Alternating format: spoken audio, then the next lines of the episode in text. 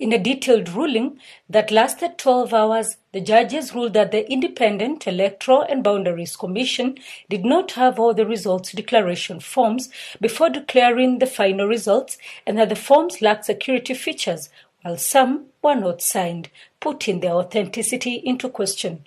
While admitting that an election is never 100% perfect, Chief Justice David Maraga was quick to note that if they ignored the constitutional violations, then it would be a dereliction of their duty. It is our finding that the illegalities and irregularities committed by the first respondent were of such a substantial nature that no court properly applying its mind to the evidence under the law as well as the administrative arrangements put in place by IEBC can in good conscience declare that they do not matter and that the will of the people was expressed nonetheless.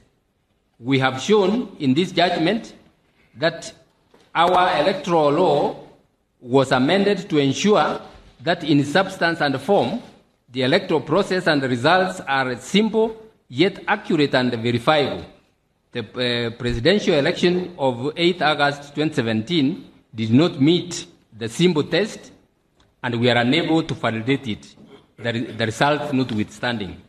The court scoffed at the commission for failing to obey court orders to grant access to its servers and logs to the opposition leader Raila Odinga's party, raising fears that the claims by the opposition that the results systems were hacked or manipulated to be true. Philomena Mwilu is the deputy chief justice. The third respondent submitted that it contemptuously disobeyed the court order in these very critical areas. So, where does this leave us?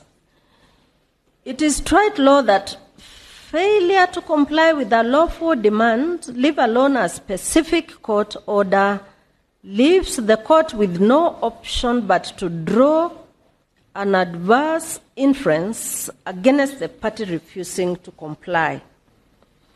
In this case, IEBC, IEBC's contumacious disobedience of this court's order of 28 August 2017 in critical areas leaves us with no option but to accept the petitioner's claims that the IEBC's IT system was infiltrated and compromised, and the data therein interfered with, or IEBC's officials themselves interfered with the data or simply refused to accept that it had bungled the whole transmission system and were unable to verify the data.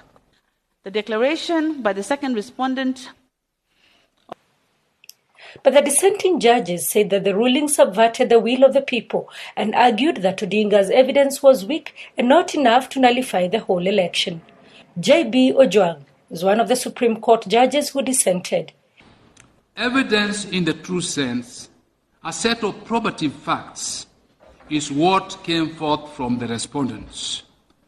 And its tenor and effect was that there were only limited instances of failure of resource transmission. Only limited cases of irregularity in vote addition and tabulation, not affecting the ultimate compilation and summation. Views that were shared by lawyers for Uhuru Kenyatta. Petitioner Raila Odinga welcomed the ruling and termed it the dawn of a new era for Africa. Kenya is due to go for fresh elections on October 17th, but Odinga says that will only happen if the conditions his party has set are met. In other words, that uh, the people's vote must count. That uh, Kenyans who have turned out to vote must know that their votes are, are eventually counted.